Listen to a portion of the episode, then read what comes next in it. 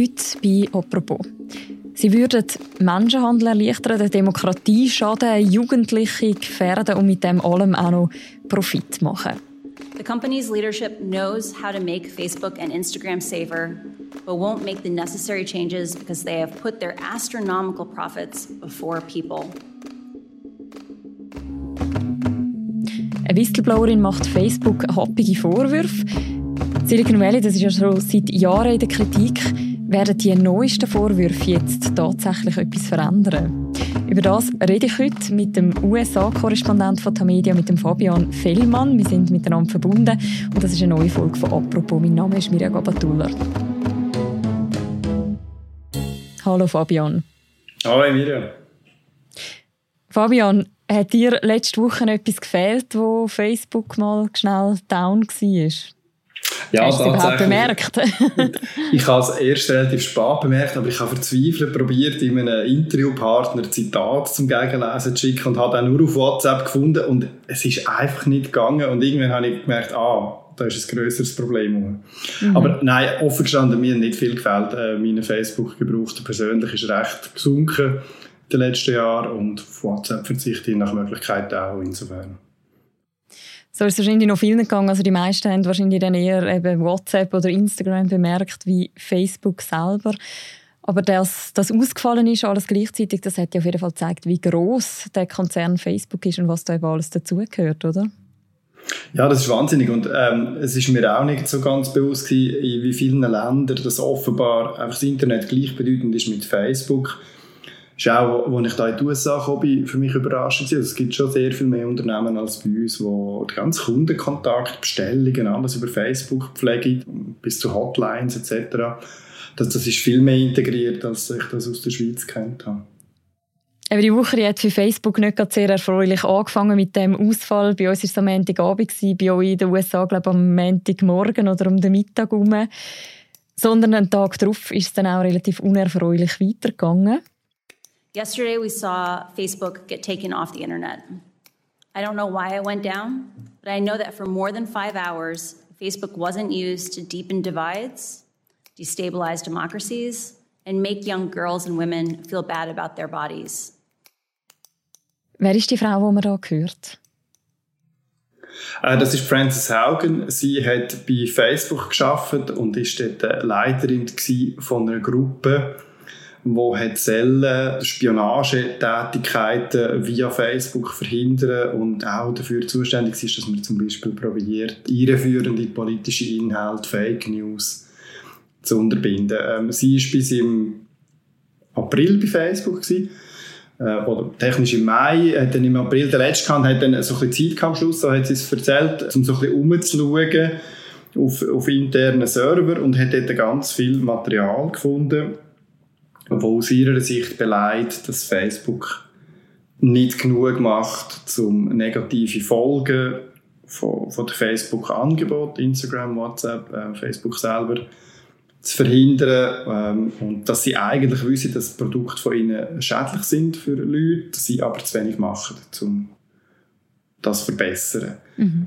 Kann man das noch ein bisschen konkreter machen? Was meint Sie mit negativen Folgen oder mit dem Schädlichen? Was kritisiert Sie genau auf Facebook? Was da am meisten Schlagzeilen gemacht hat, ist eine Studie zu Instagram, wo sie als Licht gebracht hat. Das ist eine interne Studie von Facebook selber, gewesen, relativ neu, von dem Frühjahr. Mhm. Und die hat gezeigt, dass ein Drittel von, von jungen Frauen zum Teil massive Probleme überkommt wegen dem Instagram-Gebrauch, Selbstwertgefühl, Körperbild, also wo, wo, wo wirklich zum Teil schwere ähm, äh, psychologische Beeinträchtigungen dann haben wegen dem. Und die Aussage ist dass Facebook aber das weiß und dass sie aber zu wenig wenig dagegen machen, weil sie halt davon profitieren, dass Teenager Instagram-süchtig sind, dass sie möglichst viel Zeit auf Instagram verbringen, möglichst viel Werbung anschauen. Das ist ja am Schluss das Geschäftsmodell von, von Facebook. Es hat noch weitere Sachen dazu gegeben. In Äthiopien zum Beispiel, dort ist Facebook quasi nicht moderiert von Facebook selber. Es ist dort ja ein Bürgerkrieg ausgebrochen in Tigray, äh, im Norden des Landes, und, ähm, wo es ethnische Säuberungen gegeben hat. Und man geht äh, davon aus, dass Facebook dort eine recht grosse Rolle gespielt hat bei der Mobilisierung von diesen Leuten. Also sehr problematische Rolle. In Lateinamerika haben Leute können Killer, Auftragskiller buchen über Facebook, ähm, Frauen kaufen. Menschenhandel wird so organisiert, Drogenhandel ist groß bei Instagram, bei Facebook. Und sie hat für all das konkrete Beispiele und Belege vorgebracht. Mhm. Und was ist Ihre Motivation, um all diese Sachen eben ausgraben und jetzt ans Licht zu bringen? Also ist sie irgendwie total frustriert wegen der Zeit, die sie bei Facebook verbracht hat? Ist da irgendwie noch eine Rechnung offen? Sie sagt nein. Ähm, und äh, die Frau hat auch vorher eine Karriere gemacht bei anderen sozialen Medien. Sie hat bei Pinterest geschafft, sie hat bei Google geschafft und scheint zumindest von dem, was man bisher über sie weiß, eine typische, gut ausgebildete Frau zu sein, die im Silicon Valley Karriere macht. Sie sagt, ihr, sie hat Facebook sehr gerne, ihr gefällt das. Was sie vorwirft Facebook ist, dass wie eine, eine falsche Grundhaltung um ist. Und zwar, dass Profit vor Sicherheit geht, dass man im Zweifelsfall nicht verzichtet darauf, die Leute länger bei Facebook zu behalten, ähm, obwohl man unterdessen weiß, dass das einfacher ist mit problematischen, also wenn man die Leute hässig macht, wenn man die Leute ähm, aufwühlt, dann bleiben sie hängen. Und das ist auch dort, wo dann eben Verschwörungstheorie ähm, ähm, aufruft zu, zu, zu Gewalt gegen Minderheiten etc. Solche Sachen funktionieren auf Facebook gut. Und ich glaube, Francis Hogan hat das sehr einfach und präzise ausgedrückt. Mhm. Wir können da mal schnell reinhören, wie sie das eben vor dem Senat so auf den Punkt gebracht hat. It's easier to inspire people to anger than it is to other emotions. Wie ist es denn überhaupt dazu gekommen, dass sie eben vor dem Senat reden kann, dass sie so die Plattform bekommt, um dort ihre Anschuldigungen öffentlich zu machen? Das kann ja wahrscheinlich auch nicht jede, oder? Einfach so. Nein, und das ist mir ehrlich gesagt noch nicht ganz klar, die ganze Geschichte hinter. Ich glaube, dass wir, die, die Geschichte ist noch lange nicht fertig erzählt. Francis Hogan hat vor dem Senat gesagt, dass ihre Gang die Öffentlichkeit wegen ihren persönlichen Überzeugungen ist, wegen dem, was sie glaubt, was gut ist für die Menschheit. Ähm, gleichzeitig eben, wie du jetzt gesagt hast, sie ist vom Senat zu einem Hearing eingeladen worden. Das passiert nicht von heute auf morgen. Sie ist als Whistleblowerin schon seit Monaten in Kontakt mit verschiedensten Medien. Wall Street Journal hat dann Mitte September das erste Mal darüber berichtet. Also das, das ist schon eine sehr gut vorbereitete Aktion was, was sie jetzt da macht. Ob sie das alles aus eigenem Antrieb macht, kann ich nicht beurteilen. Es ist auf jeden Fall eine sehr professionelle Arbeit. Und der Ball wird von den Politikern gerne aufgenommen. Die Hearings sind ja da regel, regelrechte Schauspiel, wo man benutzt dazu, um politischen Druck aufbauen auf jemanden. Und Demokraten und Republikaner kritisieren Facebook aus verschiedenen Gründen, aber beide dreschen gerne auf Facebook ein. Mhm.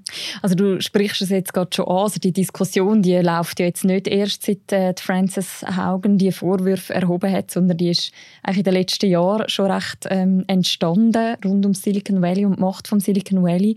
Wie neu ist denn das, was sie jetzt sagt? Also wie viel Neues trägt das jetzt noch bei zu dem ganzen, zu dieser ganzen Debatte?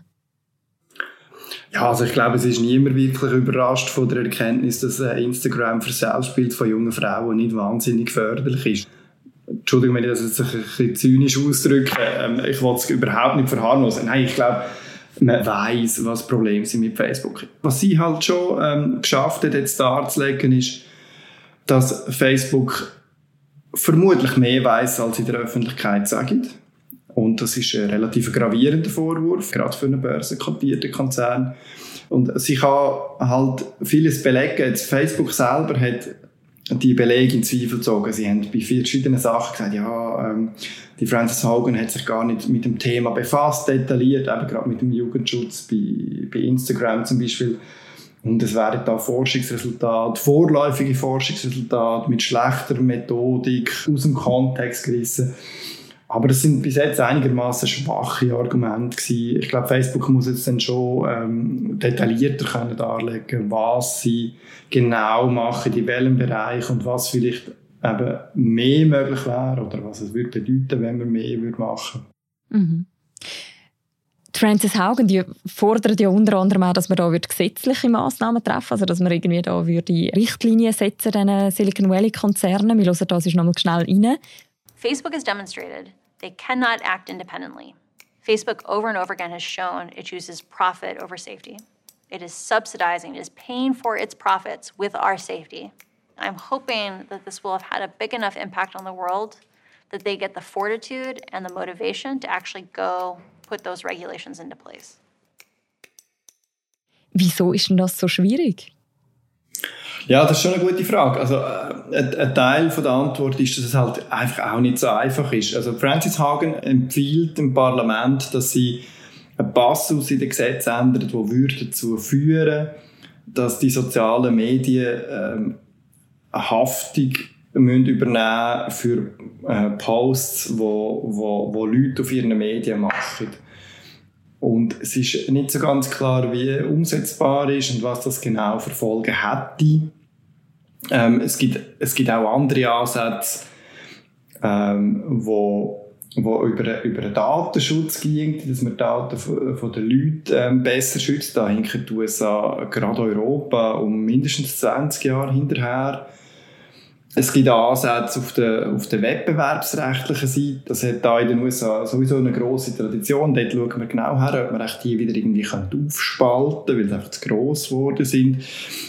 Bis jetzt ist halt einfach immer so passiert, dass irgendwo in dieser Maschinerie dann irgendein Rädchen nicht mitgetragen hat. Und die amerikanische Politik ist, wie auch die schweizerische Politik, sehr schwerfällig, sehr kompliziert und das ist bewusst so gemacht, damit sich eben nicht allzu schnell äh, zu viel ändert. Also, und das gibt aber den Tech-Firmen auch wahnsinnig viele Möglichkeiten, um dann so eine Gesetzgebung irgendwo in diesem langen, langen Prozess abzuschießen.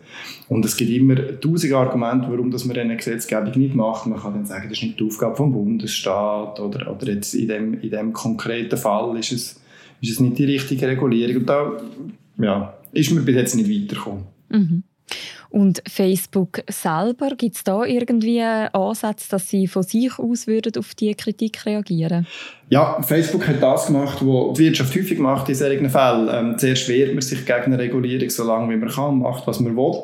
Dann irgendwann fängt man selber an von Regulierungen einführen, intern, weil man irgendwie muss. Regulierung, das ist jetzt auch das falsche Wort, das sind eigentlich Regeln. Also Facebook hat zum Beispiel Leute angestellt, die die problematische Inhalte scannen und entfernen etc. Und Facebook würde jetzt gerne, das ist immer der nächste Schritt, die eigenen Regeln zum, quasi zum Gesetz machen, damit dann die anderen, die Konkurrenten auch müssen nach den Regeln von Facebook spielen. Das ist der Ansatz, den Facebook jetzt verfolgt. Ob denn der zum Ziel führt, es ist im Moment wirklich, glaube ich, noch zu früh zu sagen, oder? Also auch die auch 2018 hat es grosse Wellen, hohe Wellen geworfen in den USA. Die ganzen Anhörungen passiert ist nach der nichts. Ob das mal die Dynamik längert, damit sich dann wirklich politisch etwas tut, das äh, kann ich bis jetzt nicht beantworten. Und hat sich Facebook selber aber schon zu den Vorwürfen jetzt geäußert von der Francis Haugen? Der Mark Zuckerberg hat einen längeren äh, Beitrag geschrieben auf seiner Facebook-Seite wo er Stellung dazu nimmt, er, er stellt das alles in Abrede. Er sagt, ähm, äh, Facebook mich mehr als alle anderen sozialen Medien zum problematischen Inhalt entfernen, zum zu schauen, dass ihre Inhalte Leute nicht radikalisieren, sondern ähm, ja, dass es für die Familien hilft, in Kontakt zu bleiben etc. Er hat dabei durchaus ein Problem, weil er kann nicht alle Vorwürfe entkräften. Ähm, heisst zum Beispiel in Äthiopien sind all die, die Programme, die da erwähnt worden sind, nur in zwei von, ich glaube, sieben gängigen Sprachen im Land überhaupt dran. Also Facebook bietet einen grossen, unregulierten Platz an vielen Orten, wo schädliche Auswirkungen kann haben und sie haben das bis jetzt nicht genügend können entkräften. Gleichzeitig und das habe ich aber selber nicht können überprüfen bisher, sagt, sagt die Francis Hogan auch, die anderen Firmen machen ihren Job besser. Der Zuckerberg sagt, sie haben viel mehr Leute angestellt, um problematische Inhalte zu scannen etc. Äh, die Hagen sagt, das Gegenteil ist wahr. Twitter macht einen besseren Job, TikTok macht einen besseren Job. Ähm, und, und ich glaube, dort muss Facebook dann halt schon beweisen, eben halt auch als der grösste Player, jetzt, dass sie, dass sie ihre, ihre Verantwortung auch wahrnehmen, ihre Geschäftschancen sehen. Und dann, dann müssen sie noch einen besseren Job machen, das zu erklären und aufzuzeigen und, und auch inhaltlich den Job zu machen. Mhm. Vielleicht am Schluss nochmal zurück zu der Frances Haugen. Eben, sie ist jetzt mit diesen Vorwürfen öffentlich gegangen. Sie ist nicht die erste Whistleblowerin aus der Tech-Branche, vermutlich auch nicht die letzte. Aber was bedeutet das jetzt für Sie persönlich, dass sie diesen Schritt gemacht hat? Das wird sehr spannend sein zum Verfolgen. Wir haben äh, Julian Assange gehabt, wir haben Bradley Manning gehabt, später Chelsea Manning, wir haben Edward ähm, Snowden gehabt. Die, diesen Leuten, ihr Leben ist komplett auf den Kopf gekehrt worden. So geht es vielen Whistleblower. Die Frances Hagen, äh, eben, die, hat, die hat ihre Sache professionell vorbereitet. Sie hat vor dem Kongress auch, äh, vor dem Senat auch gezeigt, dass sie sachlich argumentiert, dass sie nüchtern ist. Man, man, man hat nicht das Gefühl, ähm, dass da einfach nur ein inneres Feuer ist. Das ist jemand, der überlegt handelt, jemand, der strategisch handelt. Und ich habe den Eindruck, dass sie sich jetzt da in eine recht gute Position gebracht hat. Sie tritt zwar gegen einen mächtigen Gegner an mit Facebook, aber, der, aber Facebook hat selber auch wieder mächtige Gegner. Und ich habe den Eindruck, dass sie da gut wieder Platz finden, um sich etablieren als jemand, der, der da ein den Mahnfinger aufhebt und, und, auf die, auf, und als Insiderin und als Sachverständige auf die wunden Punkte hinweist. Gut, danke vielmals, Fabian, für das Gespräch. Danke wieder. Das war eine weitere Folge von «Apropos», einem täglichen Podcast vom «Tagesanzeiger» und von der Redaktion Tamedia. Der Podcast wird moderiert von mir, Mirja Gabatuller, im Wechsel mit dem Philipp Loser.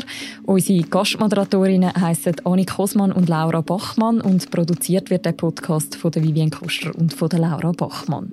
Die nächste Folge von uns, die gibt's am Montag wieder. Bis dann, macht's gut. Ciao miteinander.